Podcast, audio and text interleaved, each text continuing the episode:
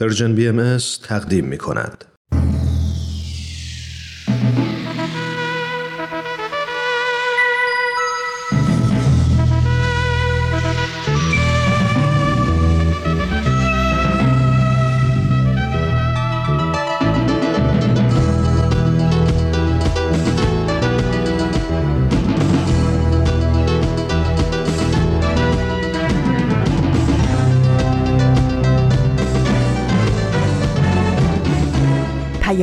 دوست. برنامه ای برای تفاهم و پیوند دلها.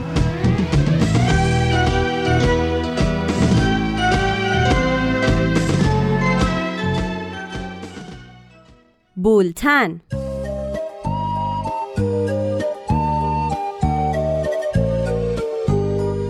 امروز پانزدهم آبان ماه 1399 خورشیدی برابر با پنجم نوامبر 2020 میلادی است. این هفتمین شماره بولتن است.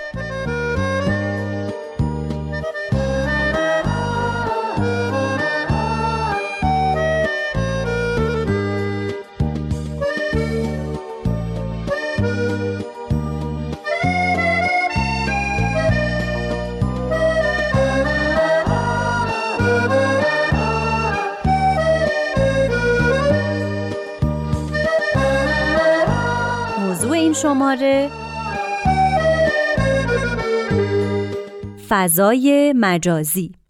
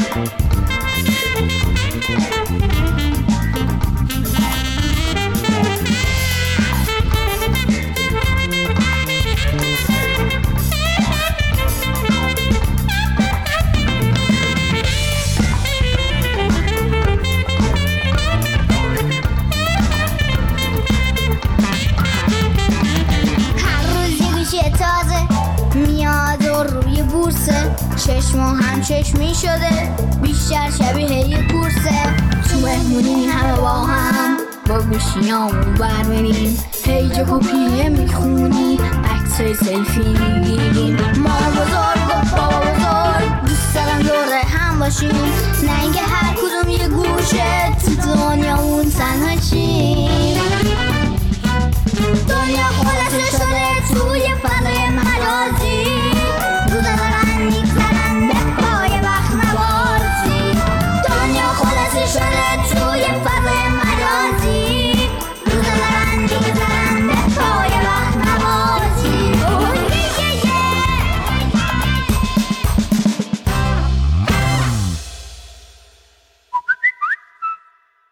به بولتن خوش آمدید. من میزبان شما نیوشا رات هستم. سردبیر برنامه آزاده جاوید.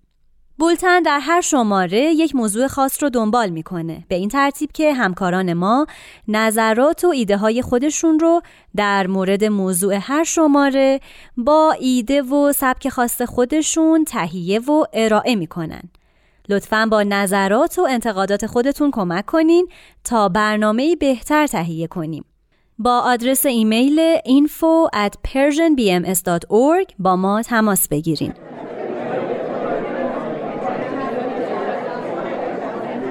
گوشی های دستی قدیمی یادته؟ واقعا گوشی همش بوده. سرمون تو اون گوشیه وقتا اینجوری نبود. واقعا تلفن. چقدر مفید. که شاه خودم نداره. یعنی من معتادم. اینم اعتیاده روزی دیگه چند ساعت؟ چند وقت دوستاتون از کی خونه ماما بزرگ نرفتی؟ کار دارم چرا بابا حرف می‌زنی؟ live دارم ها ماما یه کمی بازی کنی. برو با گوشی من بازی کن. بابا این کتاب برام می‌خونی. برو با لپتاپم کارتون این ببین بچه غذا نخورده. گشنش نیست کارتون این بچه تب داره. ها. مسکن بده تا بیا. من با گوشیت بازی خیلی چاق شدم همش دور همش تحقیق و مطالعه. نصف شب شد. بچه هنوز بیداره. میخوابه خودش. نمی‌خوام بخوابم همش بازی می‌کنه. همش چت می‌کنه. اینستاگرام. تلگرام. فیسبوک. واتساپ. سیگنال. من اسکایپ. من اکانت تلگرام دارم. خواهرم تبلت داره من ندارم. بابا تو که همه جا قدیما هستی که نبود. چی کار می‌کردی؟ بازی معاشرت. سینما تئاتر پیکنیک پیاده روی. مامانم شبا موبایلشو نمیده. حوصله ندارم اینا مناسب سن ما نیست. نه با غریبه ها چت کنی مریض شده ها. کار تو دارم خصوصی احوالشو پرسیدم. افسردگی برای نوجوانان. محرومیت از خواب. خوراک نامنظم. خسته شدم. دیگه نمی‌کشم.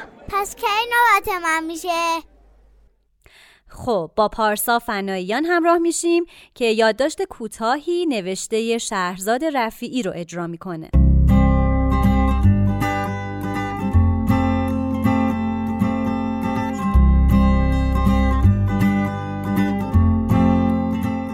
پاراگراف.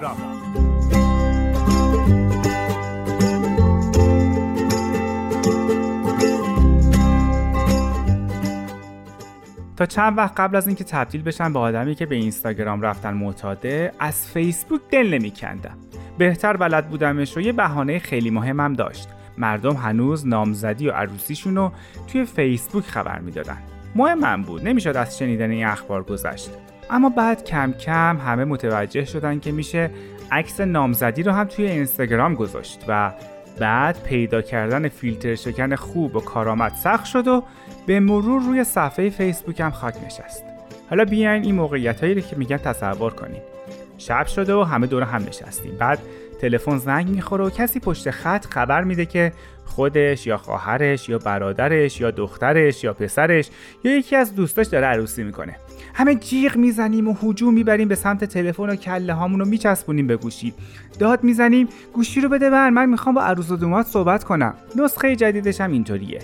شب شده و همه دور هم نشستیم. یکیمون با صدای گرفته میگه فلانی رو یادتونه؟ نامزد کرده. بعد یکی لبخند می‌زنه یکی پوزخند می‌زنه و معمولا مادر یا پدر به صورت ضمنی آرزوی خوشبختی حواله عروس و دومات می‌کنن. یا بذارین یه مثال دیگه بزنم. این یکی ترسناکه. یک نفر بنا به دلایلی که از اون خبر نداریم رفتاری عجیب و غیرعادی از خودش نشون میده. مثلا یه نفر رو مسخره می‌کنه کودکی رو که تا کمر تو سطل زباله دولا شده بلکه چیز به درد بخوری گیرش بیاد و هل میده توی سطل. همه عصبانی میشیم بعد و بیرا میگیم نفرین می‌کنیم قصه می‌خوریم. دردمون میاد که چرا کسی باید چنین بکنه؟ اصلا چرا بچه باید توی سطل زباله دنبال چیزی برای خوردن بگرده؟ حالا نوبت ماست که خودی نشون بدیم که نشون بدیم که این بچه بیکس و کار نیست. این بچه خط قرمز ماست. این بچه رو باید حمایت کنیم تا کس دیگه ای جرأت نکنه حتی به چنین شوخی احمقانه ای فکر کنه. دستمون رو می‌ذاریم روی گزینه اشتراک و تمام. ما کار خودمون رو انجام دادیم. سهممون رو تو مسئولیت اجتماعیمون به انتها رسوندیم.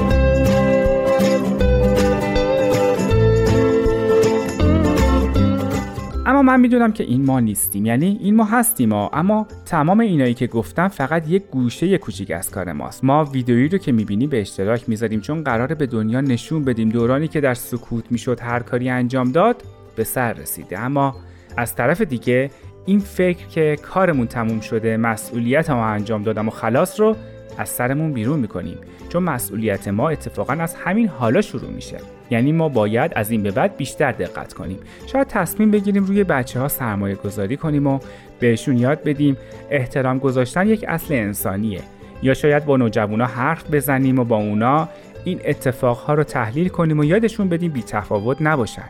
شاید بریم سراغ جوونا. شاید هم بزرگترا یا هر کار دیگه و من می‌دونم و مطمئنم که کار ما با اشتراک گذاشتن ویدیو تموم نشده. اتفاقا تازه شروع شده.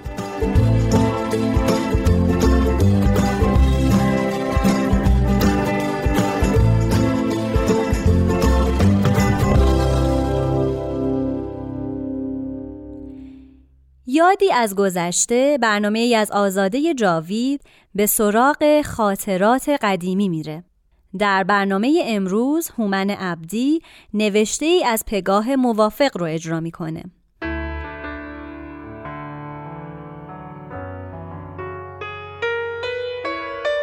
یادی از گذشته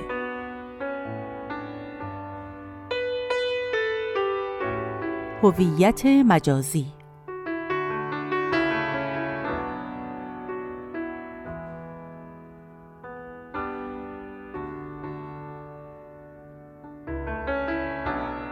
مدتی دچار بحران هویت شدم. شاید این حرف از زبونی یه مرد 35 ساله مسخره به نظر بیاد. ولی تنها تفسیری که می‌تونم درباره وضعیت خودم بکنم همینه. من هویت خودم رو گم کردم.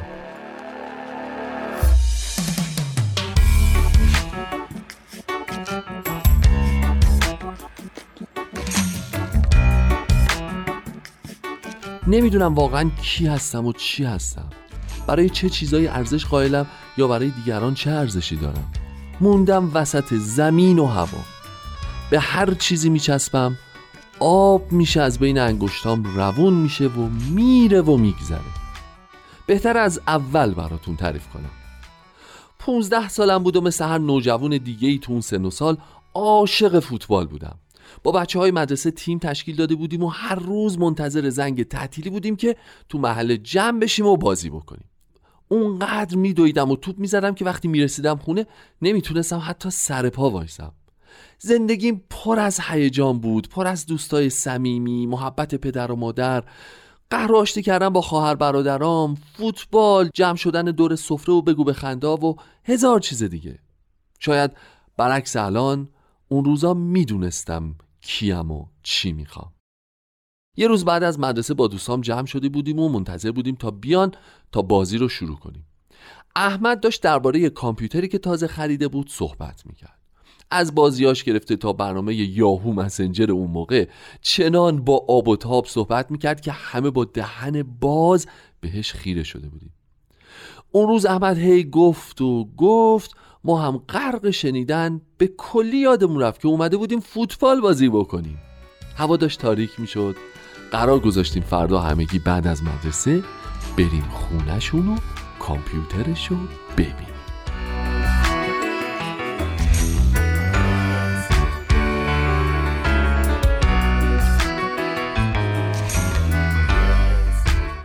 یک ماه از این ماجرا نگذشته بود که هم ما و هم تقریبا بقیه بچه های تیم کامپیوتر خریدیم و قدم به این دنیای مجازی گذاشتیم. قرارهای فوتبالمون کمتر و کمتر می‌شد. بیشتر هیجان داشتیم که بعد از تعطیلی بریم خونه و از اونجا با همدیگه چت کنیم. از طریق ارتباطات دنیای مجازی دوستای دیگه هم پیدا کردیم و دایره دوستیامون مرتب گسترده تر می شد خیلی خوشحال بودم که حالا با نوجوانای بیشتری حتی از کشورهای دیگه آشنا می شدم هم زبانم تقویت می شد و هم با نحوه زندگیشون آشنا می شدم این کامپیوتر نبود که. معجزه بود معجزه.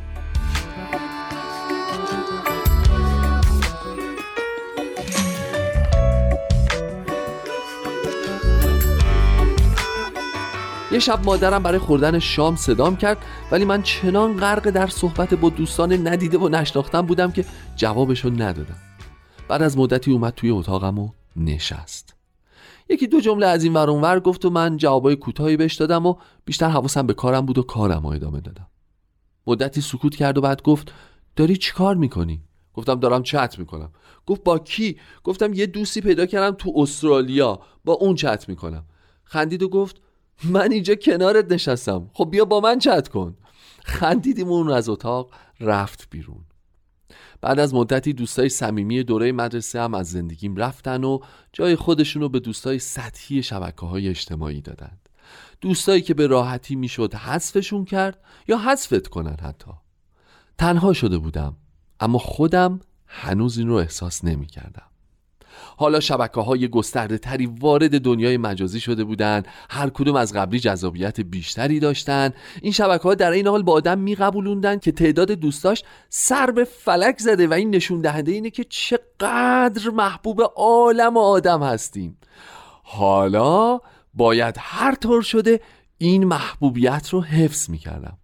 اما چطور؟ خوشبختانه راهش رو خود این شبکه ها نشونم می‌داد. آسون بود. فقط باید تشخیص می‌دادم که هر روز چه چیزای خواهان بیشتری داره. مثل یه قایق بینا خدای رها شده توی یه دریای بیکرانی شده بودم که باد به میل خودش منو این طرف اون طرف میکشوند. کارم شده بود یا جعل اخبار یا کپی برداری از مطالب دیگران. به راست و دروغش کاری نداشتم. مهمی بود که بتونم طرفدارامو راضی نگه دارم. یه روز طرفدار چپ ها بودم. یه روز طرفدار راستا گاهی مدافع حقوق بشر بودم گاهی ناقضش بودم این وسط چند بار از خطرات و سوء استفاده های سایبری هم جون سالم به در بردم و خدا می‌دونه که چقدر از اعضای خانوادم فاصله گرفتم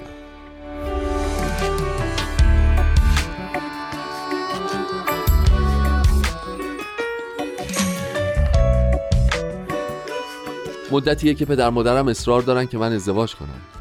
مادرم میگه انقدر دخترای خوب تو فامیل و دوست آشنا هست ولی من نمی‌فهمم تو چه تیپ دختری میپسندی؟ از همسر آینده داخل چه انتظاری داری تو؟ تو که با من حرف نمی‌زنی. امروز بهش گفتم مادر من من سالهاست که با خودم هم حرف نمی‌زنم. خودم هم نمی‌دونم چه تیپ دختری میپسندم. اصلا نمی‌دونم خودم رو میپسندم یا نه. نمی‌دونم از خودم چه انتظاری دارم. چه برسه به همسر آیندهم مادرم نگاهی به من که پشت کامپیوتر نشسته بودم انداخت و از اتاق رفت بیرون این سوال ها تو ذهنم چرخید من کیم؟ هویتم چیه؟ ارزش های من تو زندگی چه چیزاییه؟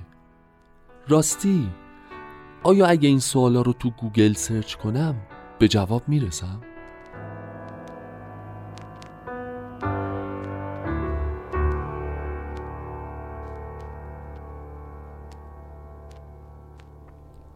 دوستان عزیز از طریق SoundCloud، فیسبوک، پادکست و تلگرام Persian BMS می‌تونین برنامه های رادیو پیام دوست رو دنبال کنید. نوید توکلی تهیه کننده برنامه ما مردم نازنین و مهمان برنامهش ارستو رحمانیان درباره فضای مجازی موضوع برنامه گفتگو می‌کنن. ما مردم نازنین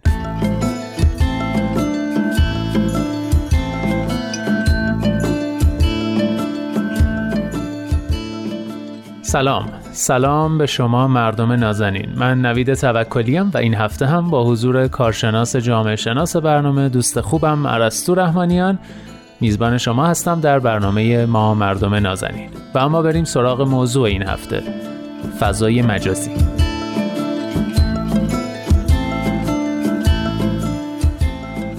خب ارسطو جان خیلی خوش آمدی به گفتگوی مجازی این هفته. راستش ما همیشه معمولا با تعریف شروع می‌کنیم. یعنی موضوع این هفته رو معمولا ازت سوال می‌کنم که تعریفش از دید جامعه شناختی چیه؟ حالا مطمئن نیستم که در مورد فضای مجازی می‌تونم این سوال رو بپرسم یا سوال خوبیه یا نه. با این حال همین رو هم ازت می‌پرسم. آیا تعریف خاصی داره فضای مجازی از دید جامعه شناسی یا به نظرت این سوال زیادی ساده انگاران است؟ ممنون نوید جان. آره به حال فضای مجازی تقریبا هممون به یک چیز مشخصی شاید میگیم و منظور همون می‌فهمیم وقتی داریم میگیم فضای مجازی ولی بله. نکته ای توش هست که اونو شاید بیشتر مایل هستم راجع بهش صحبت کنیم اونم اینه که ما وقتی میگیم یک فضای مجازی هست اگر که به مفهوم واقعی مجازی بخوایم ارجاع بدیم در واقع داریم میگیم یک چیزی غیر حقیقی هست در واقع داریم راجع به یک فضای غیر حقیقی غیر واقعی صحبت می‌کنیم. درست. گذاشتن این اسم روی این در واقع چیزی که ما بهش امروز داریم میگیم فضای مجازی که خب در گذشته هم اتفاق افتاده احتمالا اولا به علت قدیمی بودن این اصطلاحه که پیش بینی شاید نمی‌شده که بعدها این فضای مجازی چقدر نقش مهمی در جامعه رو داره بازی می‌کنه و چقدر اتفاقا حقیقی هستش. اما خب به نظر می‌رسه منشأش از همین تفکیک دو فضای حقیقی به معنی فضایی که حضور فیزیکی دارن آدما توش مثل سطح شهر مثل خونه ها و اماکن مختلف و فضایی که توش حضور فیزیکی نمی‌تونن داشته باشن که خب طبعا از طریق تکنولوژی ارتباطی امکان پذیر هستش. این تعریف شکل گرفته. اما شاید امروز یه مقداری بخوام بگم که این اصطلاح جنبه سمبولیک پیدا می‌کنه. حداقل توی علوم اجتماعی جنبه سمبولیک پیدا بکنه. به خاطر اینکه ما تقریبا داریم برعکس استفاده می‌کنیم. یعنی ما بیشتر حضورمون تو فضای مجازی اصطلاحا مجازی هستش. یعنی این فضا اتفاقا حقیقی تر به نظر میاد. تاثیرگذاری توش بیشتره. بله. ما بیشتر باهاش سر و کار داریم. وقت بیشتری از روز ما رو داریم. حال تو این دوره کرونا که دیگه خب خیلی بیشتر از قبل. درست. به حال مهم اینه که در حوزه عمومی یا تو جامعه شناسی میگیم سپهر عمومی که مربوط به تعاملات اجتماعی آدما هستش اون برشی که مربوط به فضای مجازی هست از این دایره کلی هر روز داره بزرگ و بزرگتر میشه و بخش بیشتری رو به خودش اختصاص میده و بله. اون فضایی که اشتباها شاید اسمش فضای حقیقی هست یا بهتر بگیم فضای فیزیکی جامعه در واقع فضایی هستش که داره هی برش کوچکتری میشه حالا اشاره کردم به حوزه عمومی شاید بد نباشه اینم بگم که ما گذری می‌تونیم بزنیم به نظریه هابرماس راجع به حوزه عمومی و کنش ارتباطی اونجا حتما. هابرماس توضیح میده که اصولا سرنوشت یک جامعه از طریق تعاملاتی که در حوزه عمومی شکل می‌گیره می‌تونه روشن بشه یعنی در واقع یک سنخ آرمانی یا یک جامعه ایدئال به این شکل هستش که افراد اونجا در واقع در حوزه عمومی افکار خودشون احساسات خودشون نظرات خودشون درباره جامعه درباره آینده جامعه رو با هم به اشتراک می‌ذارن یک خرد جمعی در واقع اینجوری شکل می‌گیره. اگر که به این تصویری که هابرماس از حوزه عمومی ترسیم می‌کنه بخوایم رجوع کنیم باز هم می‌بینیم که ما ویژگی هایی از لزوم فیزیکی بودن فضایی که توش کنش ارتباطی شکل می‌گیره پیدا نمی کنیم بنابراین البته نمی‌خوام بگم که هابرماس اینو پیش بینی می‌کرده ولی می‌خوام بگم که به هر حال اون فضایی که جامعه احتیاج داره برای اینکه تعاملات جدی توش شکل بگیره و انسان ها سرنوشت خودشون رو توش در واقع رقم بزنن لزوما نباید فضای فیزیکی باشه. در نتیجه شاید بشه گفتش که فضای مجازی دیگه اونقدر خیلی مجازی به نظر نمیاد. گرچه که البته این هم باز مخالفینی داره. خصوصا نوعی که حالا تو کشورهایی مثل ایران فضای مجازی رو شبیه آسیب یا بهتر بگم شبیه انحراف اجتماعی می‌بینن دستبندی می‌کنن. ها که اون دیگه حالا بحث خاص خودش رو داره که به نظر مثل این تعریف مقدار سوگیرانه باشه یا حداقل مقدار سنتی باشه.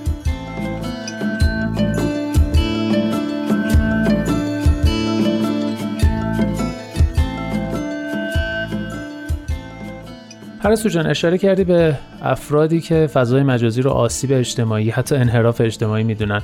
میشه توضیح بدی که چرا و چطور معتقدی که فضای مجازی آسیب اجتماعی نیست؟ بله خب طبیعتا این یک تعریف جهتگیرانه است دیگه. ما یک عرصه جدیدی که وارد بازار میشه یا وارد جامعه میشه این رو اگر بخوام به یه جهتی تعریفش بکنیم در واقع داریم سوگیری انجام میدیم. این درست. فضای مجازی یک عرصه جدیده که عرصه بازتری هست عرصه نوتری هست و بر پایه تکنولوژی ارتباطیه. این عرصه وقتی که وارد یک جامعه میشه بسته به فرهنگ اون جامعه و شکلی که جامعه با چیزهای جدید برخورد می‌کنه تعاریف متفاوتی پیدا می‌کنه. هر عرصه که بازتر و جدیدتر هست وقتی وارد فرهنگ جامعه باز میشه وارد فرهنگ جامعه میشه که استقبال می‌کنه از تغییرات جدید خب اون جنبه های مثبتش رو بیشتر می‌بینه. اون ظرفیت های جدیدی که به اون جامعه می‌تونه اضافه کنه برای پیشرفتش بیشتر در واقع اونها رو می‌بینه.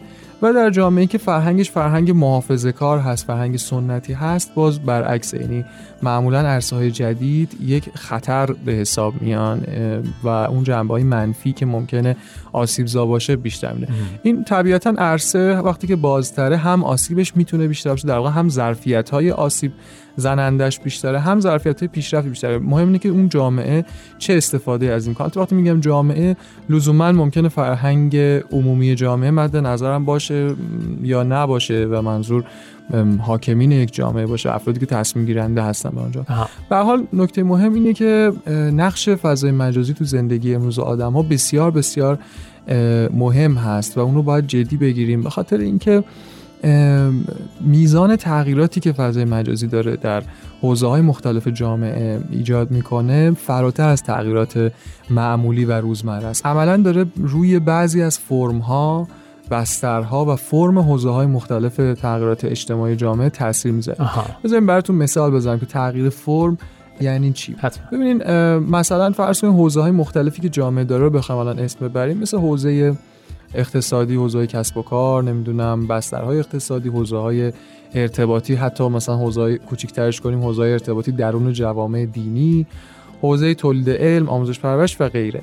توی همه این حوزه ها تا یک زمانی ما می‌تونیم یه تغییرات جزئی ببینیم. ولی از یه زمان می‌تونیم ببینیم که اون حوزه ساختارش تغییر کرده. مثلا فرض کنیم وقتی که ما میگیم آموزش آنلاین یعنی اینکه یه تغییر ساختاری افراد جمع می‌شدن یه جایی می‌رفتن توی کلاس یه معلم میومده بالا سرشون یه چیزایی رو درس می‌داده اونا فرا می‌گرفتن به این شکل آموزش و پرورش اتفاق میفته میگه آموزش آنلاین یعنی اینکه این ساختار کلا تغییر کرده. دیگه مدرسه لازم نداره. دیگه میز و صندلی لازم نداره.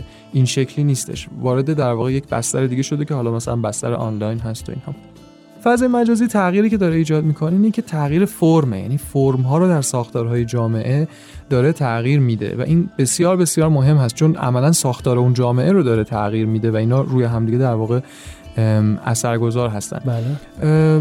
حالا در حوزه های مختلف اگه بخوایم نگاه کنیم خصوصا مثلا در حوزه رسانه باز شاید بیشتر این تغییرات رو داره می‌بینیم اما در حوزه دیگه هم با توجه به این شرایط اخیر کرونا اگر که حالا بیشتر شاید به چشم میاد ببینیم که اجبارا خیلی مجبور شدن که شکل خودشون تغییر بدن فرمشون تغییر بدن. به حال داریم می‌بینیم که تغییرات میره به سمتی که استفاده بشه از این فضای مجازی. ما اصلا این تغییرات توی کار خودمون هم داشتیم دیگه. من برای اولین بار تجربه گفتگوی مجازی رو با تو دارم بله. تجربه می‌کنم و دقیقا فرمت کار ما رو هم داره تغییر میده هم کرونا هم فضای مجازی یعنی این دوتا در کنار هم. می‌گفتی. دقیقا ساختار برنامه شما یا هر رسانه دیگه ای داره تغییر می‌کنه. حالا تغییرات در فرم رسانه که از خیلی قبلتر با اومدن فضای مجازی تغییر کرده اون بله هم بله. به این علته که حالا این اصطلاح فرستنده و گیرنده که توی رسانه استفاده میشه همیشه فرستنده داشته گیرنده یعنی فرستنده محتوا تولید می‌کرده محتوا رو ارسال می‌کرده گیرنده اون در واقع مخاطب عامی بوده که اون محتوا رو دریافت می‌کرده. اما از زمانی که فضای مجازی اومده تغییری که توی این روند ایجاد شده که مربوط به الانم نیست. اینه که اصطلاحا دموکراتیزه کرده تولید محتوا رو در رسانه. یعنی که همه می‌تونن تولید کننده باشن. بله. همه می‌تونن فرستنده باشن. هر کسی بدون هیچ نظارت خاصی بدون هیچ سردبیری یا هر چیزی که حالا اصطلاحات رسانه‌ای هست همه می‌تونن که اون چیزی که مد نظرشون اون چیزی که علاقه من هستن رو به اشتراک بذارن با دیگران. و این خب یک تغییر ساختاری بسیار بسیار مهمه که جنبه‌های خیلی مختلفی رو در رسانه هدف می‌گیره و تغییر میده. حالا هدف از همه این بحثا که خیلی می‌تونه مفصل تر باشه اینه که می‌خوام بگم که بنابراین ما چون داریم می‌بینیم این تاثیر بسیار زیاده و نقشی که فضای مجازی داره تو زندگی اجتماعی امروز آدما ایفا می‌کنه. بنابراین باید دوباره من تاکید کنم به اینکه این مجازی بودن فقط مجازی بودن اسمشه و جنبه سمبولیک داره یا شاید فقط در حوزه علوم تکنولوژیکی معنی میده که ما این فضا رو مجازی بدیم. اما از نظر علوم اجتماعی چون بخش مهمی از فضای حقیقی و سپهر عمومی جامعه رو داره شامل میشه بنابراین مهمه بنابراین نقش مهمی داره ایجاد می‌کنه و از حقیقی هم حقیقی تره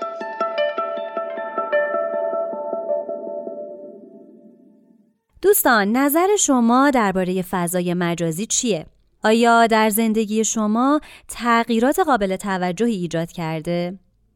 اگه مایل باشین خوشحال میشیم تجربیات خودتون یا نزدیکانتون رو با ما در میون بذارین. از طریق نشانه at Persian BM در تلگرام پیغام بگذارید.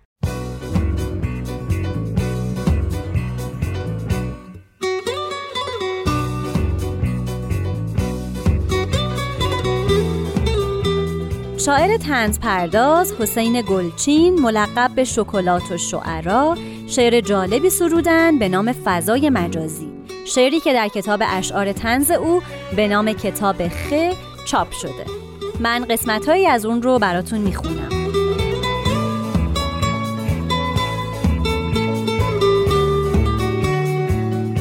ما عاشق سینه چاک وایبر هستیم بیمار موبایل و کامپیوتر هستیم. از عالم واقعی به دنیای مجاز انبوهترین قوم مهاجر هستیم. از صبح علطلو تا آخر شب در گوشی خود یک سر حاضر هستیم. راحت شده ارتباط در عصر جدید ناراحت از احتمال فیلتر هستیم. در جاده سنگلاخ اینترنتمان انگار سوار کر قاطر هستیم. با این همه باز از توی تاریکی در تیررس پلیس سایبر هستیم. از لاین و تلگرام به تانگو واتساپ کانتینر مطلبیم تاجر هستیم. هم فوق تخصصیم در کار کپی هم یک نفره هزار ناشر هستیم. یک عدهمان همیشه حاضر فعال یک عده فقط ساکت و ناظر هستیم از نروژ و استرالیا و کانادا از بانه و زابل و ملایر هستیم پشت سر هم نوشتن حرف خ یعنی که پر از خنده هرهر هستیم مشغول بیان جمله کوروش یا تحلیل حماسه های نادر هستیم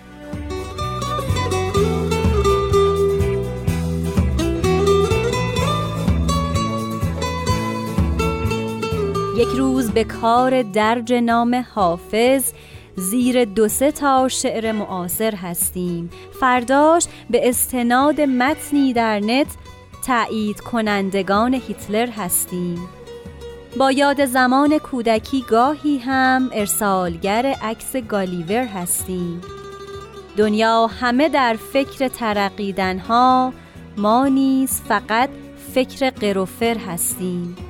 فوتبال اگر نقل محافل باشد بین خودمان همه مفسر هستیم. تحلیلگر شوت توی دروازه از فاصله نقطه کرنر هستیم. ما ایم جوانان به گوشی معتاد خیر سرمان جزء زخائر هستیم. ما زنده به آنیم که با نت باشیم. نان هم برسد شاکر و چاکر هستیم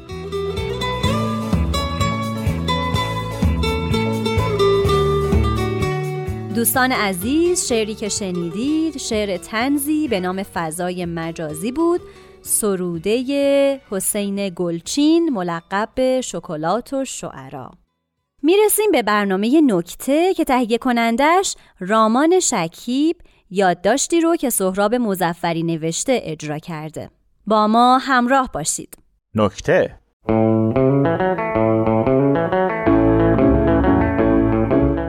سلام بنده زاکر برگپرور هستم جامعه شناس. در این سخنرانی کاملا علمی و مبتنی بر مستندات سعی می‌کنم فواید استفاده از فضای مجازی رو به اختصار توضیح بدم. اولین چیزی که به کرات در سطح جامعه شنیده میشه موضوع اعتیاد به فضای مجازیه که برعکس تفکر عمومی اتفاقا خیلی هم برای انسانها مفیده. حتما الان پیش خودتون میگین دکتر زاکر دیوونه شده اما دکتر براتون میگه چرا. تا همین چند سال پیش سرنگ و پایپ از دست جوان مردم نمیافتاد. شما اگه هر کیو میتکوندی حداقل دو تا رول از جیبش میافتاد بیرون. ولی الان چی؟ نهایت یه مودم جیبی یا یه سیم کارت نسل چهارم. خب به این چی میگن؟ سیستم جایگزینی. مثلا قبلا پدر بزرگا پسته میریختن کف دست نوه‌هاشون می‌گفتن اگه یه وقت دلت هوای سیگار کرد دو تا از اینا بنداز گوشه لپت سق بزن از سرت میفته تکنولوژی هم از همین فرمول استفاده کرد و وقتی سیستم دید که اعتیاد به مواد مخدر چه بلای خانمان سوزیه گوشی رو داد دست مردم که البته باز این خودش هم دلیل داره. حتما می‌دونید که انگشت شست دست مثل کلیه و انگشت کوچیک پا قراره به مرور زمان از بین بره و تولیدش متوقف بشه. یعنی متاسفانه انسانهای آینده از این عضوها محرومن. اما خیال خام کردید اگر تصور کنید جامعه امروز بشری بذاره همچین اتفاقی بیفته. گوشی که رفت دست مردم بچه های تکنولوژی دست به کار شدن و لایک رو به وجود آوردن و انقدر تفکر دقیقی داشتن که شما نه یه بار بلکه دو بار مجبور بشید با شستتون روی صفحه گوشی یا تبلت بکوبید. یعنی مورد داشتیم به خاطر همین حرکت هوشمندانه شست طرف از دور رون بنده کلفتر بوده. یه جوری که اگر اراده می‌کرده می‌تونسته هر نوع حمله فیزیکی رو با شست خونسا کنه. این یعنی چی؟ یعنی لایک بیشتر برابر با قدرت دفاعی بیشتر. با این روش همونطور که شاهد هستید به خاطر آمادگی جسمانی بالای مردم خدا رو شکر آمار سرقت و دزدی در سطح جامعه بسیار فروکش کرده. مورد بعدی پایین اومدن هزینه هاست. شما قبلا اگه می‌خواستی از توتوی زندگی رفیق و فک و فامیل سر در بیاری باید تلفن می‌کردی و ساعتها از این ور اونور سوال میپرسیدی. اما الان خرج این کار فقط چک کردن سلسله استوری های یک نفر در طی روز توی اینستاگرامه که این خودش باعث ایجاد اتحاد بین اعضای جامعه است. مثلا الان بنده خودم می‌دونم شوهر خالم در زندگی زناشویی تو چه مواردی ناتوانه یا دوستم شبیه کدوم حیوانه. فضای مجازی به آرزوهای شما رنگ واقعیت میده. امروز دلت خواست معماری. دیدی جواب نمیده و سخت هر روز پاشی بری سر ساختمون میشی عکاس. بعد از چند تا شات که گرفتی میگی من واسه چی باید از یه سری آدم با این قیافای کج کله عکس بگیرم؟ اصلا مگه خودم چی کم دارم؟ فرداش میشی مدل. بعد می‌بینی دردسر میکاپ و هزار تا داستان دیگه افتاده رو دوشت میگی بذار منتقد شم. هر چی دم دستم میاد و نقد می‌کنم. به خودت میای می‌بینی حجم سوالا و درخواستای مردم زیاد شده وقت نداری سر تو بخارونی. یهو به ذهنت خطور می‌کنه که بیام چهار تا جوک بگم مردمو بخندونم. هر ژانگولری هم باشه انجام میدم چون آوردن لبخند به لب مردم یک وظیفه انسانیه. تبریک میگم. شما با کوله باری از تجربه بالاخره مسیر خودتون رو پیدا کردید و یک کمدین با شرف هستید که ثابت کردید خواستن توانستن است. از بچگی تو کله ما فرو کردن که باید استعداد داشته باشید و کسب مهارت کنید. بنده الان به شما میگم اینا همش کشکه. شما به همون چیزی که فکر می‌کنی تبدیل میشی. بیو رو که عوض کنی و مدام هر روز و هر ساعت بهش خیره بشی تمومه. این رو به خاطر داشته باشید که تلقین و توهم معجزه می‌کنه. فضای مجازی تاثیر مثبتی روی اعتماد به نفس فرد داره. خیلی از دوستان نمی‌تونستن یک سری حرفای عاشقانه رو برن توی کافه یا رستوران یا یه پارک به اون شخص مورد نظر بگن. ولی فضای مجازی محیط امنی رو فراهم کرده که اون عزیزان هم بتونن حرفشون رو بزنن. این کار شجاعت بسیار زیادی می‌خواد که مثلا شما جمله اگه می‌خواستی بری از همون اول نباید میومدی و پست کنید. یا یک آهنگ عاشقانه رو پشت فرمون استوری کنی و بنویسی مخاطب خاص. و خیالت راحت باشه که همه با لذت اونا رو نگاه می‌کنن و از این اطلاعات مفید بهره میشن.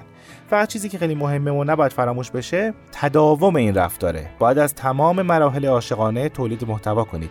اولین دیدار پدر عروس با داماد هنابندون شب ازدواج بقیه ازدواج اولین صبونه مشترک لحظه خروج بچم یه هفتگیش دو ماهگیش اولین شب یلدا لحظه گرفتن از شیر مادر و همه و همه را پست کنید و هیچ حراسی هم نداشته باشید. نکته بعدی که می‌خوام براتون بشکافم بحث دموکراسی و حق استفاده آزادانه همه مردم از فضای مجازیه.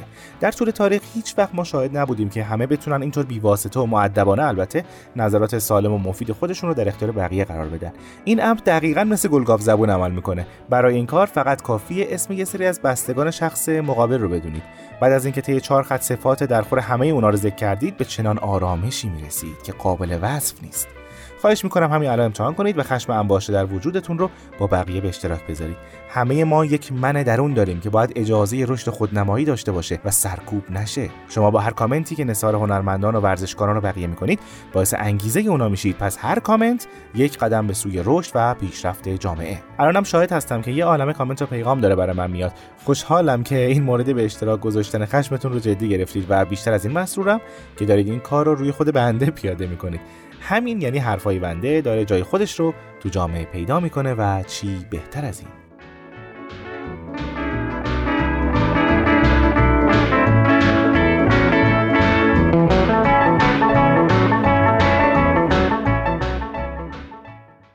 شنوندگان عزیز به اطلاع شما میرسونم که از این به بعد می‌تونید پخش 24 ساعته شنیداری رسانه ما Persian BMS رو علاوه بر Hotbird در ماهواره ترکمن عالم هم دریافت کنید.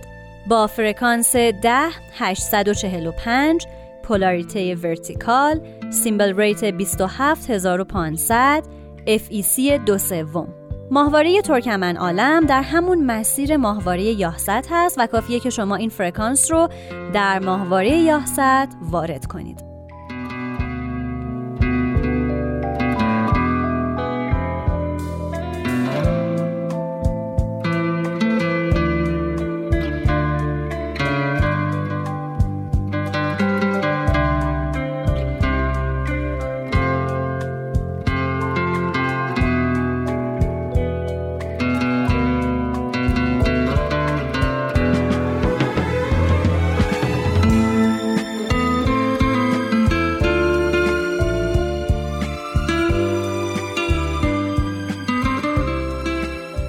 دوستان در برنامه آیه های ملکوت هر بار با یکی از آثار آین باهایی آشنا میشید.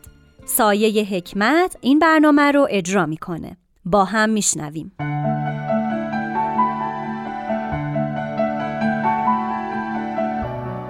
آیه های ملکوت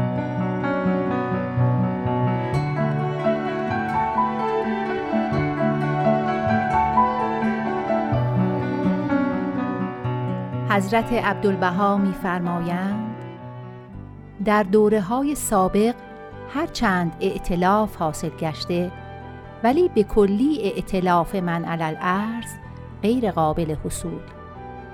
زیرا وسائل و وسائط اتحاد مفقود و در میان قطعات خمسه عالم ارتباط و اتصال معدوم بلکه در بین امم یک قطعه نیز اجتماع و تبادل افکار معصور. لحاظا اجتماع جمعی توائف ممتنع و محال. اما حال وسائط اتصال بسیار و فی الحقیقه قطعات خمسه عالم حکم یک قطعه یافته و از برای هر فردی از افراد سیاحت در جمعی بلاد و اختلاط و تبادل افکار با جمعی عباد در نهایت سهولت میسر. به قسمی که هر نفسی به واسطه نشریات مقتدر بر اطلاع احوال و ادیان و افکار جمعی ملل و همچنین قطعات عالم یعنی ملل و دول و مدن و قرا محتاج یکدیگر و از برای هیچ یک استقنای از دیگر نه. زیرا روابط سیاسی بین کل موجود و ارتباط و تجارت و صناعت و زراعت و معارف در نهایت محکمی مشهود. لحاظا اتفاق کل و اتحاد عموم ممکن الحصول. و این اسباب از معجزات این عصر مجید و قرن عظیم است و قرون ماضیه از آن محروم. زیرا این قرن انبار عالمی دیگر و قوتی دیگر و نورانیتی دیگر دارد. این است که ملاحظه می نمایی در هر روزی معجز جدیدی می نماید و عاقبت در انجمن عالم شمهای روشنی برافروزد و مانند بارقه صبح این نورانیت عظیمه آثارش از افق عالم نمودار گشته.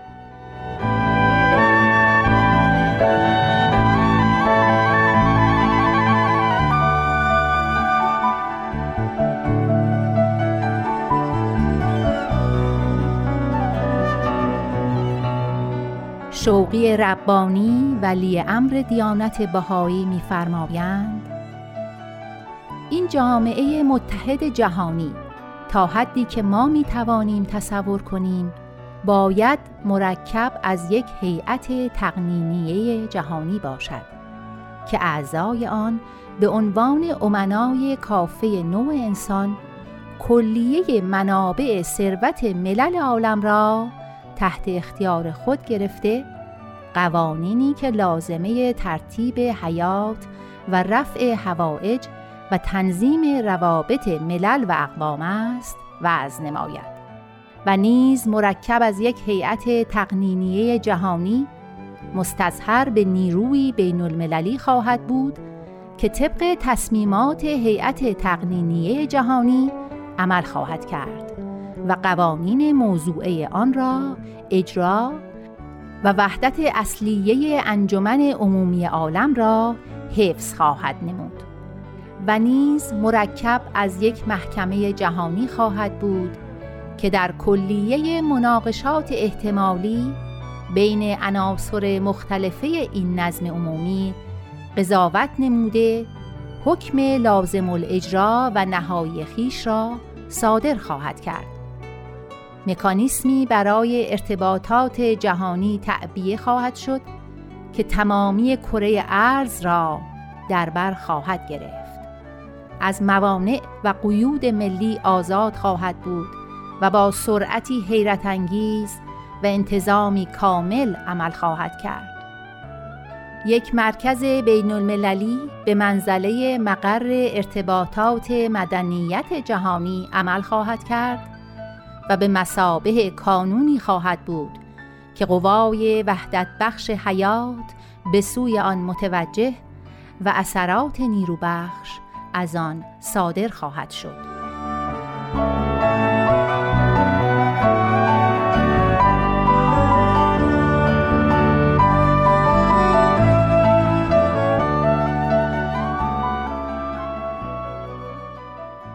من نیوشا رات هستم. تا بولتن بعد بدرود.